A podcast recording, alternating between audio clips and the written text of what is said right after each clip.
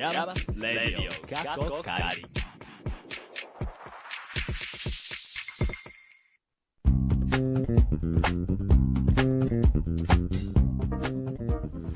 皆さん、こんにちはでしょうか？おはようございますでしょうか？おはようございます。はい、ありがとうございます。ありがとうございます。はい、 IAMAS radio カッコカリ。今回は、 IAMAS 2019卒展スペシャルということで、はい新しいトイ with IAMAS radio カッコカリと題しての公開収録です。はい、この番組はアートのことを知りたい、なんか遠くに感じていたあなた、そして IAMAS って何と思っているあなた、 IAMAS に今いる、いたあなたにお送りする、 IAMAS というちょっと変わった大学院からアートを一緒に考えていこうとしたり、しなかったりする番組です。はい、YouTube で配信している本放送では情報科学芸術大学院大学通称 IAMAS のサウンドスタジオからおお届けしていますが今回は IAMAS 2019イベントスペースよりお送りしています。はーい。はい。ナビゲーター私8時から自転車乗ってですねモーニングを食べてきたパポと。えーっと、ゆっくり寝て、万全の体調で臨んでいます、和秀と、その早朝体感ライドに行っている間、移動隊の監視をしていた K、そしてエンジニアに妻ちゃんの4人でお送りします。はーい。ありがとうございます。あとうとうですね、えっと、 IAMAS 2019、はい。えっと、修士展、はい。修士作戦の方も、えー4日目になりまして、えっと最終日はい、日最終日となっています。ね今日はです、あれですよね、あのー、今日結構ね、イベントブースの、トークイベントはがうん目充白押し実してますで、もんねなぜ我々が終わった15分後に次控えてます。い、はい。押せない。ずっとここに入れる、そんな日かもしれない。そうですねい。ろいろ見てほしいですけどねうんか完全にだから今日あれですよね僕たちあの morning radioそうよ。状態そうよ。あおはようモーニングって感じよ。モーニングレディオするのはだから初めて。エナジーチャージしてもらってこれで。エナジーチャージ？うん朝の中の交通情報とかね。ないよ。ほんと流したり。まあまあまあ、そそんな、あの、朝ラジオトークもいいんですけど、で、まあ昨日昨日はあの、うん。あれですよねあの夜夜じゃねえや。えっと夜？あウェルカムパー。ティー。ウェルカムパーティーあーありまして、はい。卒業生の方とかね、そうですね。いろいろいらっしゃってましたね。うんおしゃべりさせていただきました。みんな、なんか喋れました？いやー、あのー、本当に OB の方から卒業生の方で、あの新入生うん、あ、新入生も。からあのまたおしゃべりした。はい、あの外部の方とかもいらっしゃって、ええっ、とあのーすごいなんていうんですかあのせ狭すぎるコミュニティと言いますか。狭すぎるコミュニティが縮されてるみたいな。あのこう聞かされるとあそことそこがつながるんだみたいな。あーそうだね。はい。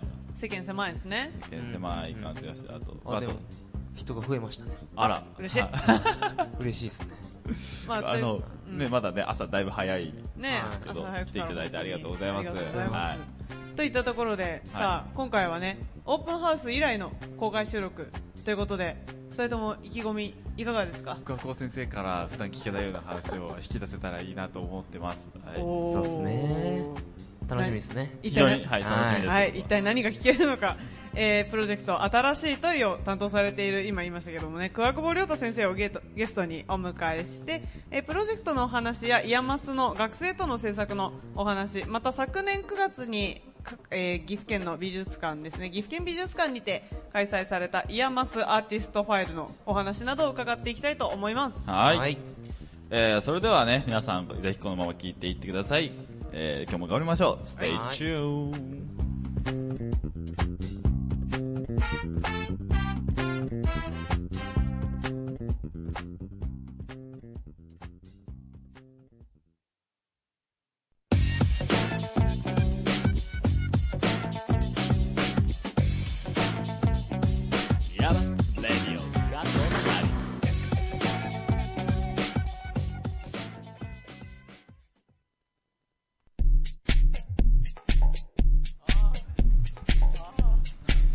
和秀、パポの3人が、 IAMAS 2019イベントスペースからナビゲート。 IAMAS Radio かっこかり。ここからはプロジェクトについてお伺いしていきます。今回お迎えしたのはこの方です。自己紹介をお願いします。はい、えっ、と、 IAMAS の教員をやってます、桑久保と言います。はーい、食堂先生ありがとうございます。よろしくお願いします昨日飲みすぎました。はい。な なので、声声を張っていきたいと。いやいやいやちなみに、えっ、と、昨日は何時ぐらいまでうーん。かんない、3時ぐらい。ちょっと、あの、結構駅から離れたところから、はい。結局ずっとタクシー拾おうかと思って、そのまま歩いて帰ってて、今朝、ね、打ち合わせの時間に、あの、自転車で乗って、はい。い。つもここ通勤してるんですけど、自転車がないことに朝気づき、あっと思って、ね、タクシーもなかなかちょっとね、今日出払ってるとかで、あー焦りました日曜はい、だからですかねうんまあ、焦焦ったね。なるほど。ゆえに今、先生が一生懸命ご覧になってる台本、実は1枚目のオープニングトークだったんですね。2枚目なんか合わないなと。2枚目ですね。あ、どうせね、あ、ここね。そそれぐらいの、まあ、あの昨日のあのウェルカムパーティーっていうのはなんかこう、はい久しぶりの人と出会うそうですね。場もう今、もはや誰と会ったかは覚えてないですけど、いろいろ。あのね、去年の卒業生とか、一昨年の卒業生とか、はい。何年前の卒業生とか、あの、はい会いましたね。はいはい。皆さん立派になってよかった、本当に元気そうでよかったです。なんかあの、すごく OB の方とかと先生とかが喋ってるとこ見ると、あの、普段よりももめちゃめちゃ近い、まあお酒のこともあるんだと思うんですけど、すごい近い感覚で、あそうなんですね。喋るんだなと思って、うん。ちょっとああ、なれるように頑張りたいなと。あはいはいそうだね 思うところでよ、えはい。では、あの、本題の方に、はい、入っていこうと思います。はい。えっと、まずその、えっと、今回新しい問いの、えっと、担当してらっしゃる学校先生。はい、このうちの学校は、はいえっ、と、ゼミがないんですよね。ゼミ、ゼミ制というか研究室制じゃないんですよ。そうですね僕、クワクボ研究室に、えっ、と、そ所属する学生みたいなのはいないわけですよ。うんうんで、そうじゃなくて、えっ、と、何をやるかっていう、やる主題を選んでもらって、その主題がプロジェクトとしていくつもあるわけですね。で、その中から例えば、えっ、と、移動体はいをやりたい人は移動体を選ぶ。はいそういう、あの、なんか、何かフォーカスしたテーマを、あの、やりたいっていうふうに選ぶと。はい。でそういう中の一つとしてあの新しい問いもあるわけです。はいで、あそうだからえっ、となんというかまあそういうことでいいですかね。そういうことで、はい。で、あの、好きなプロジェクトを、あの、今年度、まあ僕たちの代ということになるんですけど、は選んだ結果、あの、新ししい問いには、あの、総勢、最初の時点で8、八八人。8人。めちゃめちゃ入りましたよね。ねうろたえましたけど。はい。うろたえたんですかで四人マックス4人ぐらいをあの想定。想定してたので新と新入生自体が23人ぐらいしかいないの,、はいい、ないのに、その、もうほぼ、あいないのにお多いじゃないですか今年はね20あいやでもそれあの、それの3分の1がトイにこうバッと。3分の1かまずいねそれ。なんか、一一人ですよこっちは最初の方、どうせまずいな、みたいなこと。いろいろまずいこともあったよね。あのなんであっち取らないのとかっていう人もい あ、そうなんですね。あの、あの人かな。僕は一生懸命説得しましたけどあ、なるほど。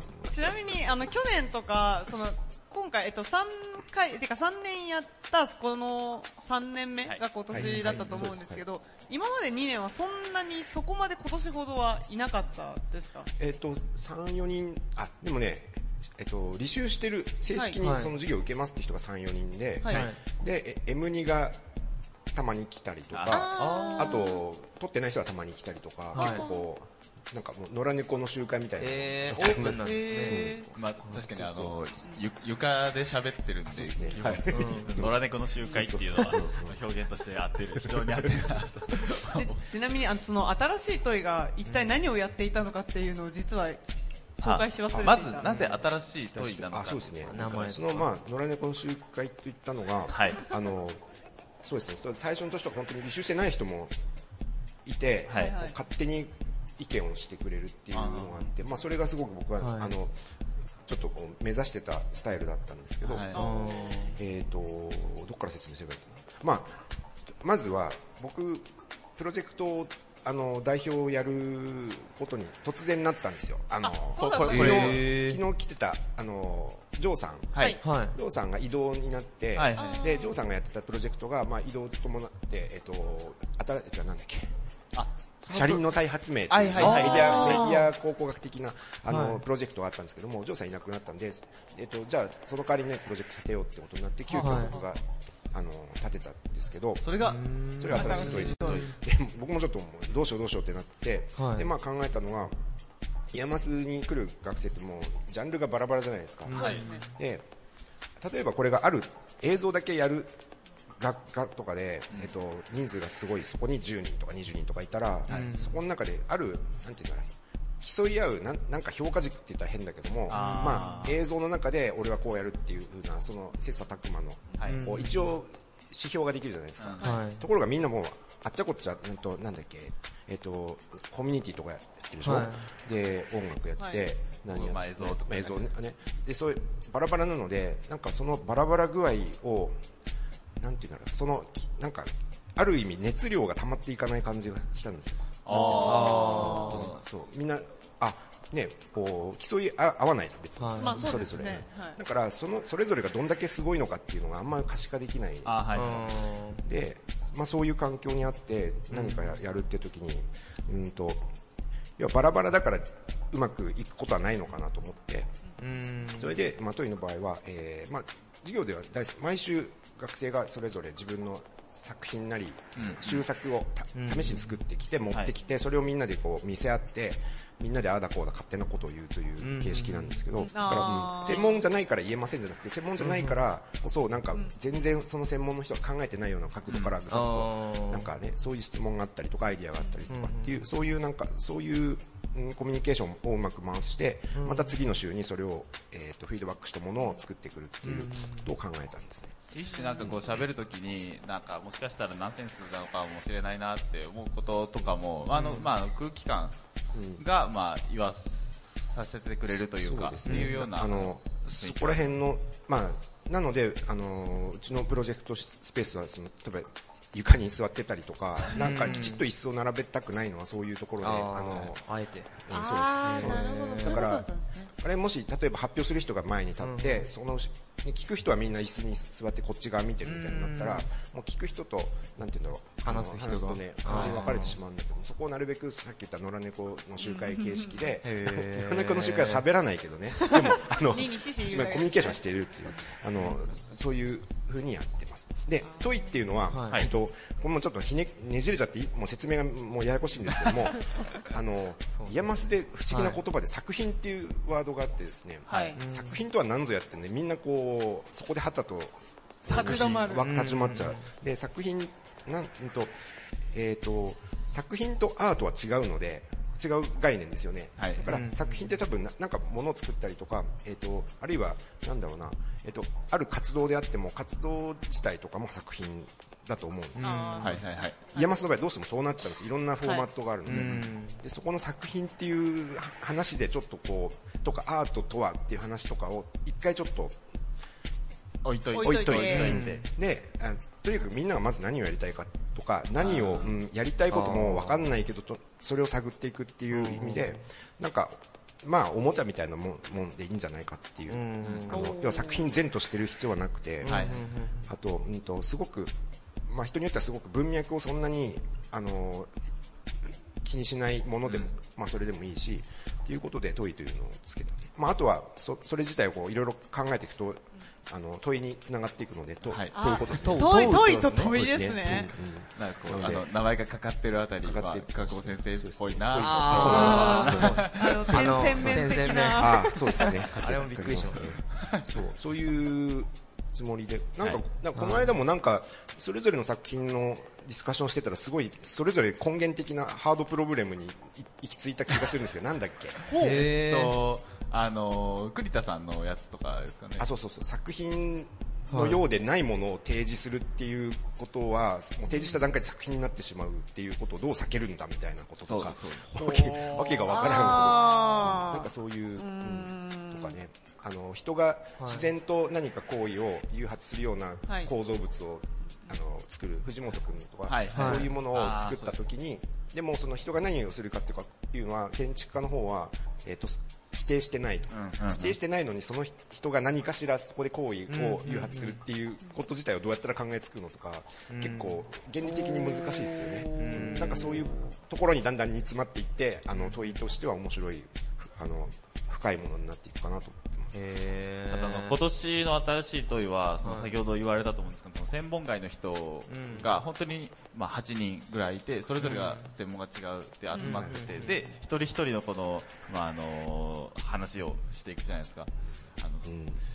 すごい時間がか今年でも、あ、ま、ちょ、ま、これも、まずいね。今年短いんですよ、あれで。え、短いんですか？すいません。やって、あまあ聞いてて、そう、あの、やっぱりね、来年じゃあどうだったか、来年じゃない、去年どうだったかからじゃ去年は3人で、そうなんですよね。これは、まあ、任意でね、あの、授業が終わるのがね、あの、普通に10時とか、任意で。はい。ななっちゃいます。何時から始まって10時 ?3 時？おやつの時間、はい。おやつの時間からうん。プロジェクトが始まる。7時間。うん。すごいね。ハードやね。えすごい。7時間あったら、こっから山口県はワイカムぐらいまで行けるんじゃないでも、一人当たりそれでも2時間ちょいでしょ？あそうですまあそううですすね。分けたら。濃ゆい。でもなんかそれぐらいか、なんかわーってやってると、なんかこう、なんていうの？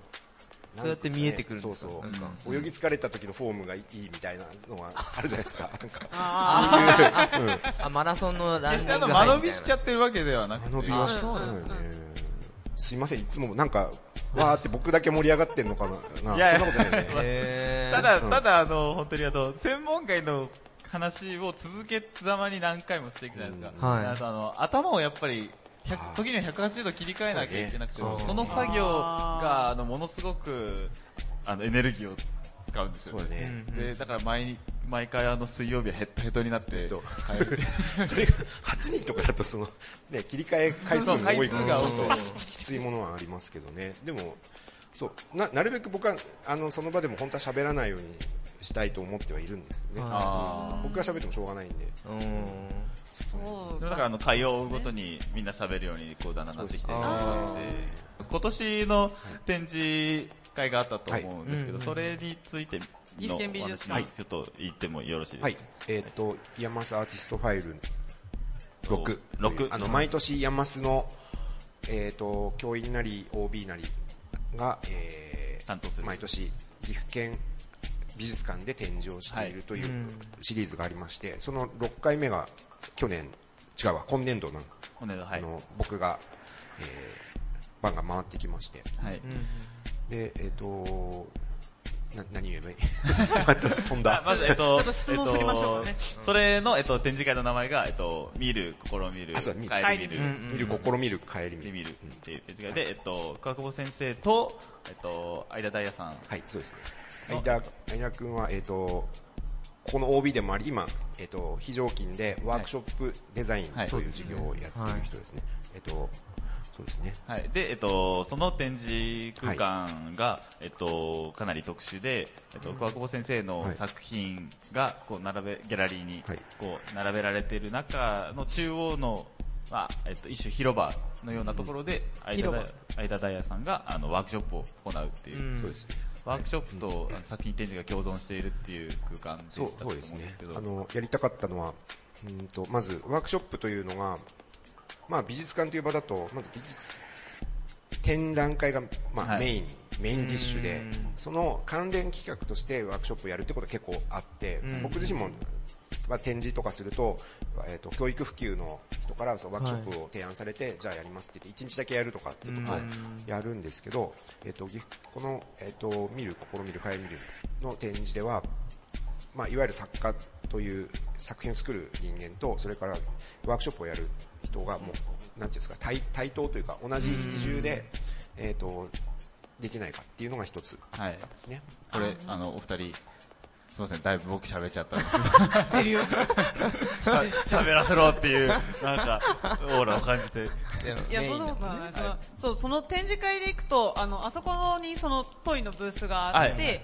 で、そこでは、あの、作品の、その先生の、あの、作品の紹介に関しては、なされてるんですけど、ワークショップに関する、そのアーカイブとかは特に、確かあれ流れてない。流れてたよね。一部、一部入あ、ってる。いつ、いや、一部か。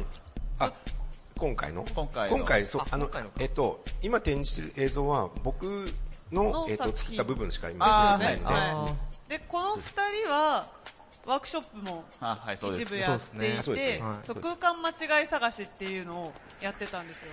うんうん。まあ、あれですよね、その会期中、毎週末、その展示会場の中のワークショップエリアでワークショップをはい。毎週やってたんですね。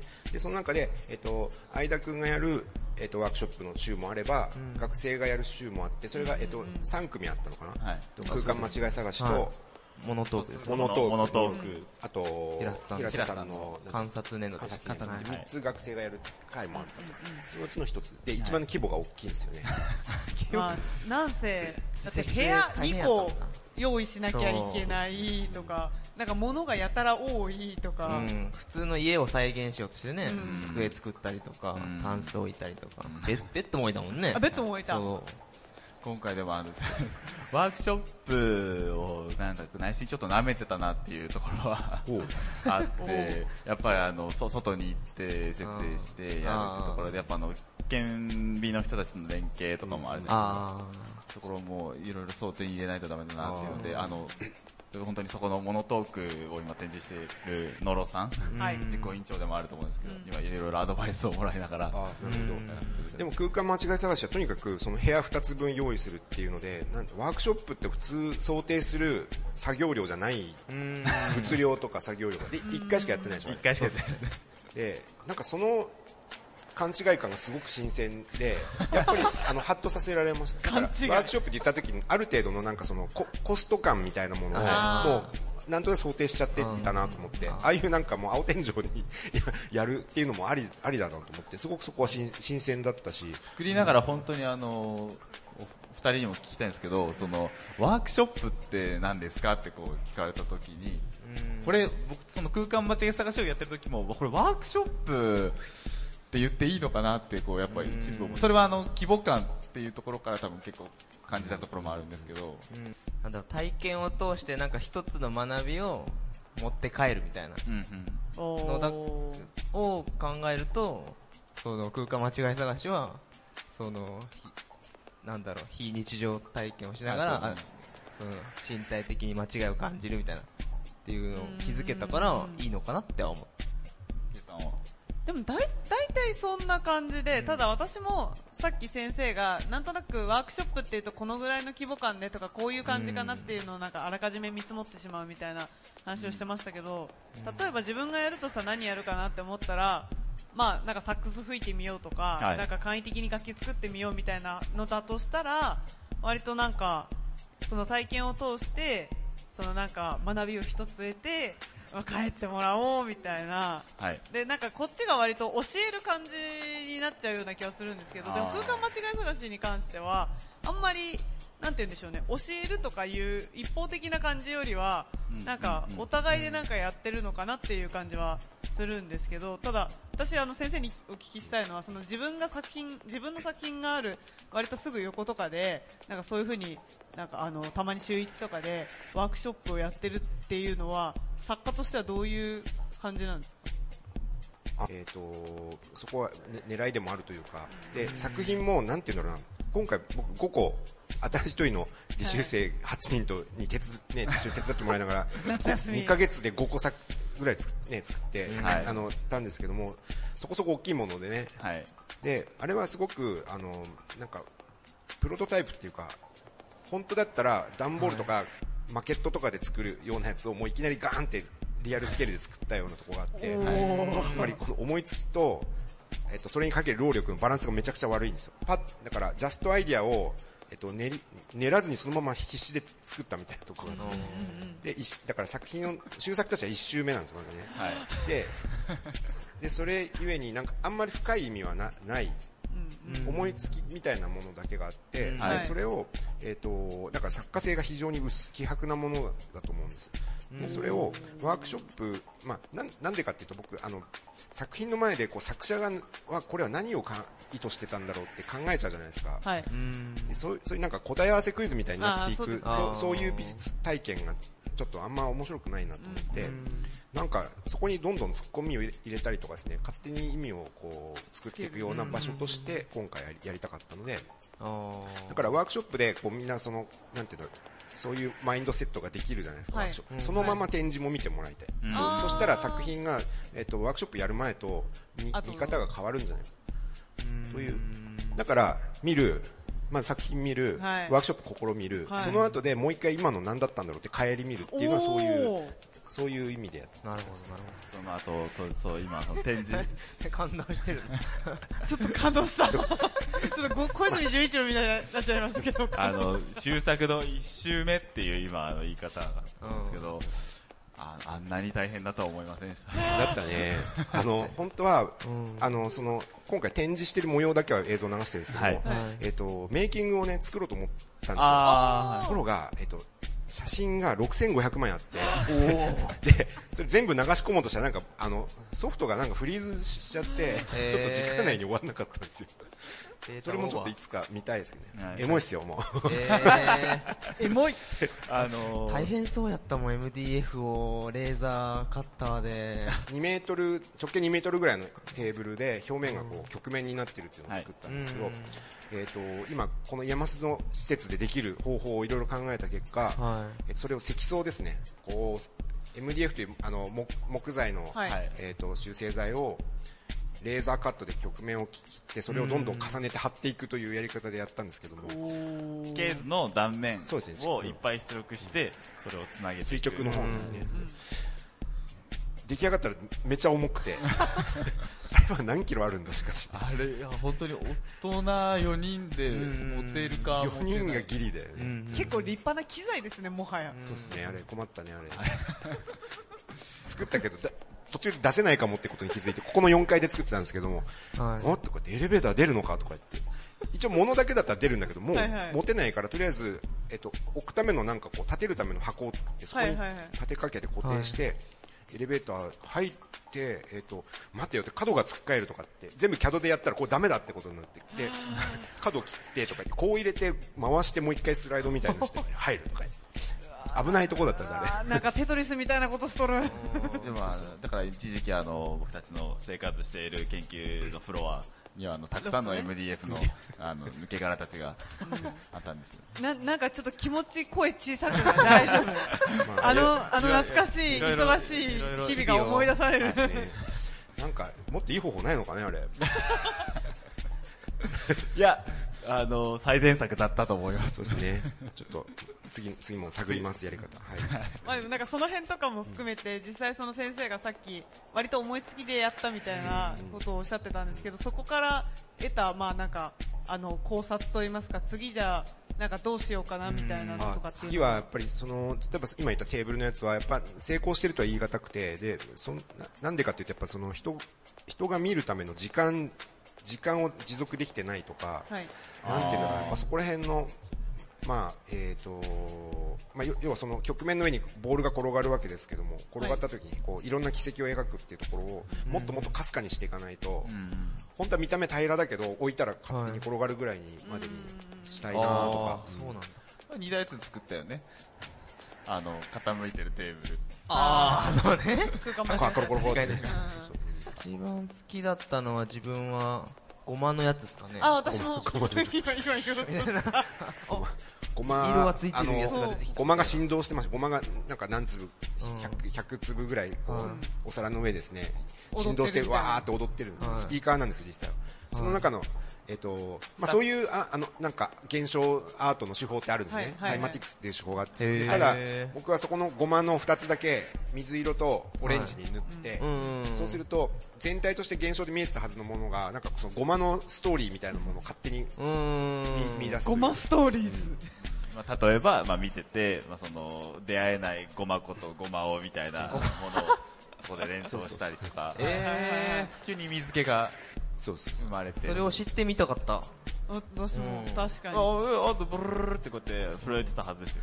うん。いやいや、うん、それは確かに震えてそうはいストーリーを知って、でストーリーはないないです。ないないない 例えばないない。例えばよ。例えば、例えば俺がつけるとしたら、うん、だってあのそれごまことごまおじゃなくてひょっとしたらごま1ごま2かもしれないしね。兄弟とか？そうそうそうそうそう先生と担当教あ担当教員と生徒かもしれない、うんそうそうそうそうかもしれないね。なんかくっつくようでああまた離れた。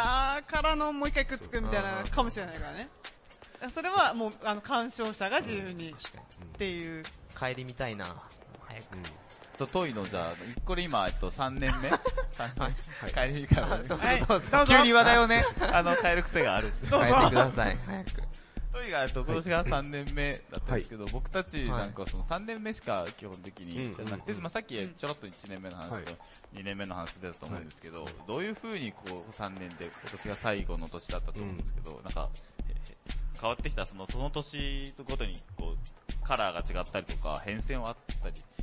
カラーっていうか、数が違うからね。あ数やっぱりその、まあ、正直言うと、僕が考えたトイのやり方っていうのは4人ぐらいが限界なんだなと。やっぱり、その、なんていうの、か関係性が変わるよね。で、はあー8人いると、まあ、盛り上がってくるとさ、だから2つに分かれるんです。こっちで話してて、あっちで話してるって言ってだからもう会とかでよくあるもう僕も全然把握、状況が把握できなくなるっていうか。あ、そうだ。だから、そこは、それなりのやり方があるんだと思う。というところはありました。あとは、なんだろうな。うん、やっぱ、そのよりバラバラ感が増していったっていうか、年々。年々。あらそう、えっと、前の年とかその前の年、ある程度、その3人とか4人とかだったら、バラバラなことをやってるんだけども、なんか実は、えっと、共通点があるっていう風にはい、はい。なったりもしたんですよね。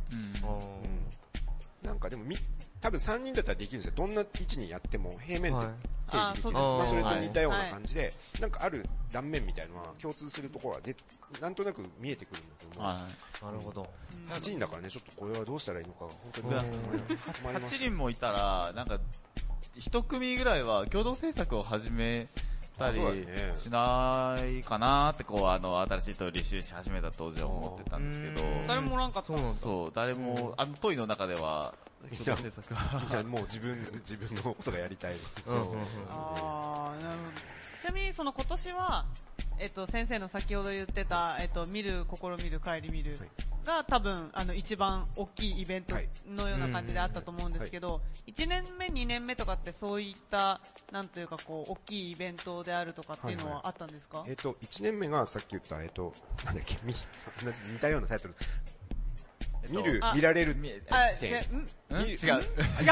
えっと、え？味方？見方見え方点。見方あ、もう、もうダメです。はい。見方見え方点はいはいはい。をやったのは、まあ、対外的にやったのは、はいで、えっと、でも2年目なんだっけ？今。子供大学大きいんです子供大学、あ、そう、子供大学なんですね。2年目は子供大学と、あと、博物館ですね。博物館。先生。金山先生が詳あの、しい。あの、金山先生はい、はいあの。トイを一緒にやって、はいあの、すいません、あの、博物館、岐阜県博物館に、はい。えっ、と、何回か行って、そこで、まあ、実際に何何か、あの、作品としてアウトプットってのはしなかったんですけども、ああの、結構、もう40年ぐらい経つ歴史のある博物館で、うんうん。全部デジタル制御されてないというか、あの実物、剥製とか、あジオラマとか、そういうあのアナログ、フィジカルな展示物が多くて、それに対して、えっと、じゃあ今こう、どういうことが、プラスアルファしたらどういうことできるかとかっていうのをうんいろいろあの考えるっていうのをやって、で、最後にあの、去年の卒展のここの場で、えっと、館長をお呼びして、ああのなんか僕ならこうしますみたいなアイディアを出すみたいなことをやりました。そうなんだ。そこまで。へあとなんか、えっと、電車の、あ、そう、思い出した。そうそうそう。あの、養老ですね。養老の。えっと、電車もやったんだ。養老の、えっと、メあれはメイドイン養老？メイドインヨーあの、はい。えっと、安田さんというはい方がやっているアーチストンリジデンスの施設を養老に作そうっていですね。て、で、そこの立ち上げの時からちょっと関わって、えっと、立ち上げのプレイベントの展示をしたり、えっと、その時養老の滝のこうプロジェクションですね。あのあー。蔵のなんかぶち抜きで、こうはい。す。ごい縦長のスクリーンに養老の滝がザーッと流れてるっていう、はい。あー最初にやったりとか、あと、えっ、と、電車ですね、養老鉄道の窓に、こう、ミラーをいっぱい貼っていくっていう。で、そのはい。風景がうん。窓越しに、違う、鏡越しに反対が見えたりとか、そういう映り込むような、そういうえのもやりましたね。あれも、えっと、あれはトイとしての取り組みで、生徒と先生で作り上げる。なんかあの、二人の方が、僕はもう散々トイで、久保先生に聞きたいこと聞いてるんですけど、なんかん、この場をお借りして、あ久保先生に聞きしたいこととかって、お桑久保先生というのは、カズちゃんにその、トイで、その、あ下手なことは言うなよ。トイの最初の、なんだろう、初めて説明会みたいなのあるじゃないですか。はいはい。あの時になんか、その説、展示の作品を作りながら、その、自分の、なんだろう、いろんなところを盗んでほしいみたいな。ああのそうですね、あの、言ってたと思うんですよ。岐阜岐阜県美の展示の、はい。をやる、今年はそれをやるんではいっていう話ですね。それはいで、かずちゃんはどういうところを桑久保先生のところから盗んだのかあ、な？こっちに質問。どういう、どういうところ、基本的にその外部である美術館で行う展示会においてのノウハウは、もうずっと知らないことだらけで、でうん、僕はその、まあ物を作る、実際に手を動かして工具を使っての作業から、えっと、データを起こしうん。て、そこから設計までうん、あの、本当に、あの、何かこう展示会に向けてっていうのでやったのは初めてだったので、うん。一つ一つ、あの、教わる。教わる。かなりほったらかしだってね。うん柴田君はあの、はい 100, 100円玉がコイン落としをするはい作はいはいはい品のん。機構とかで工場長だ全部工場長だったね。やってくれいやて。、あの、本当は最初はあの、カーテン工場っていうところで、あカーテンの働いてたカーテンが動く方やんですけど、秋田あそっちの工場長、もう分かったとか言ってあの、あうちかったからあの、あの、コインの方に出向になりまして、コイン工場でその後は働いていたっていう感じ。ほぼ一人で、コイン工場一人、ね。あそうなんですよね。ありがとうございます。え大変そうにはしてたけど。100円、100円玉を持ってるより重たいとか。そうだね。うん重たいね。他、あの、盗んだところ。すごい細かいところは、え、例えば例えば。なんかあの、おすすめの工具だったりとか、へ っていうのは、多分ね、その、あ、こういう、なんまあ、忙しくて盗む暇ないかったかもしれないけども、はい。多分そういうふうに言語化できる部分もあるけども、経験としては、なんて言うんだろう、うん。えっ、と、今、パッとは思い浮かばないが、はい経験したことで、多分、なんか分かってるってことは多分あって、うです。多分それ自体は、ああいうふうなやり方でしか身につかないと思うんですよね。うん。なので、あの、この前、えっと、加古先生が、あの、個人の方で、科学保良太展はいはい。をやってらっしゃったと思うんですけど、あの見て、まあすれの設営の時も、なんかあの、あその、展示会を経験した、トイレの展示会を経験した後だったので、うんあの、みんなテキパキしてたよね。すごい。へあ、そう、あの、なんせ今回のその卒展の設営、一番問いがなんか、さっさと終わってあ、そう、そうでした。た。うん。た印象。あまあ、同じメンバーでやってたからっていうのもあるかもしれないですけど、ー非常に設営の進み具合は良くうん、て、よかったはいですね。まあ、ね、いいなそれが、具体的にそれぞれどういうふうに役に立っていくのか不明ですが、はい。なんかその、まあ、なんか物の段取り的なものだったりとか、うん。あとは、何ですかね。な、ね、どう、何、何がって言われたら、あとやっぱ、あの、例えば、こういう作るものを想定していて実際に作ったものとのギャップがどのぐらいあるかとか、ないかとか、そういうのが、多分今回とかって展示するときに、あの、CAD でこんな風に言って展示しうん。ながらやったから、多分思った通りのものになったような気もするんですね。うん。あそういう、まあ、その、あと、ライノセラスで図面を起こしたりとかっていうところも、ああの、一つ。なるほど、なるほど。はい。あ、それをやってからやるんだ。うん、うん。あまあ、まあ、あの、データと実物はやっぱり違うんですけど、僕ほら建築的なスキルがないから、はい。平面立面だけで想像できなくてうんだからいつ、い全部パースでぐるぐる回しながら見て人を置いてみて、人の目線からこう見るとこのぐらいかとか、はい。それやんないと僕が想像できない、うん。それをこの間ねあの設営前にローリングするうん。時にやってそのまあ会場作りの、まあまあ、盗んだところって言ったらだそうですね、その会場作りの、その本当に初めのところから実際に会場を作り上げるまでのこの一連の中で全部を経験できたっていうところが、はい。なる。ほどね。なるほ。ど。いや私聞きたいのが、その、えっ、と、アーティストファイルの作品のその、カーテンがあの、くるくるくるくるって、あれとか、あの、他の作品とかも、なんかどういった瞬間に、あ、これってなんか、いけるんじゃないかみたいな、なんかその、パッて思いつく瞬間ってどういう瞬間実行を決断するときってこいや、なんかみ、たいな。うん。そう、なんか、だって普通にカーテン見ただけだったら、カーテンとか、ごま見るだけだった、てかごまだけだったら、うんうんうん。なんか、うまいな、みたいなことしか、普通、普通だったら思わ、てか日常的には多分思わないから、今の今まで特にまあ、発想の瞬間ってことうん、うんうんなってなかったけど、でもなんか多分ある時を境に、ごま？とか、あるいはある時を境に、カーテンみたいななんか気づきがあったのかなっていうふうに思うんですけど、気づいてはいない。何も気づいてないあれ？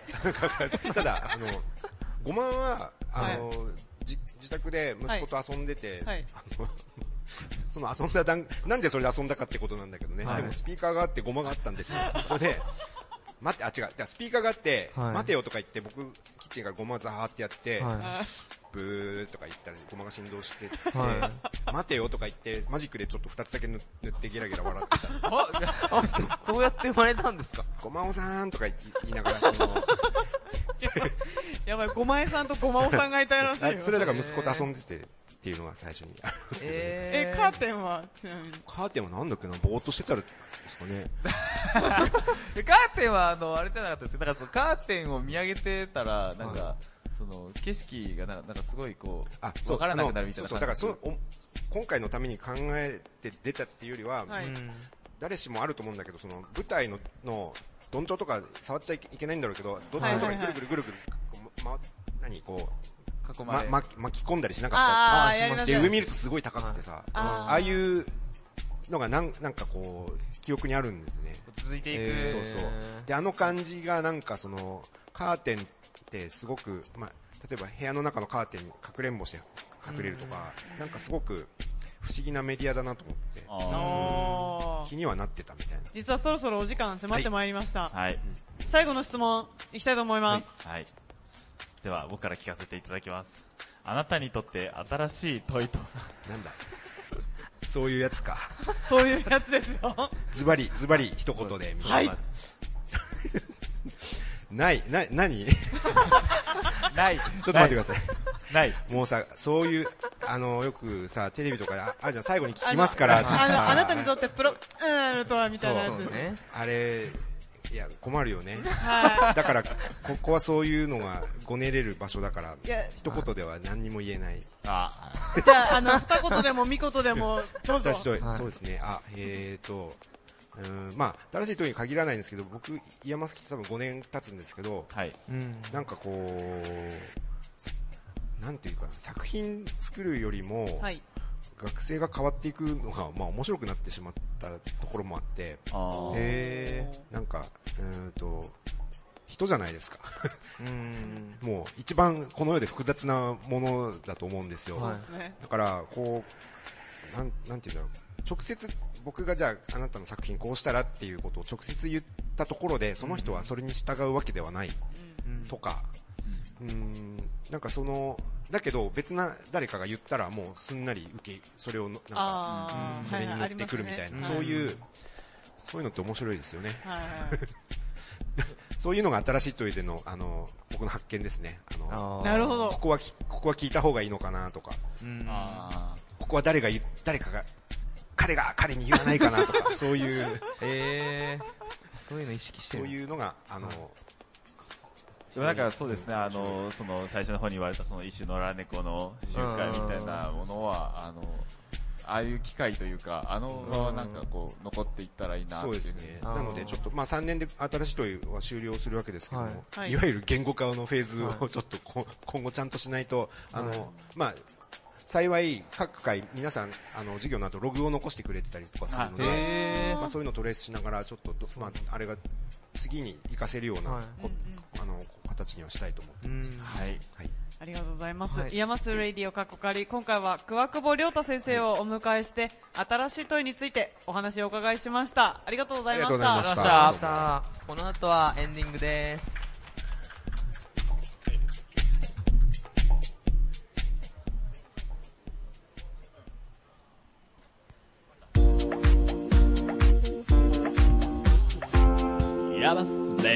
過去仮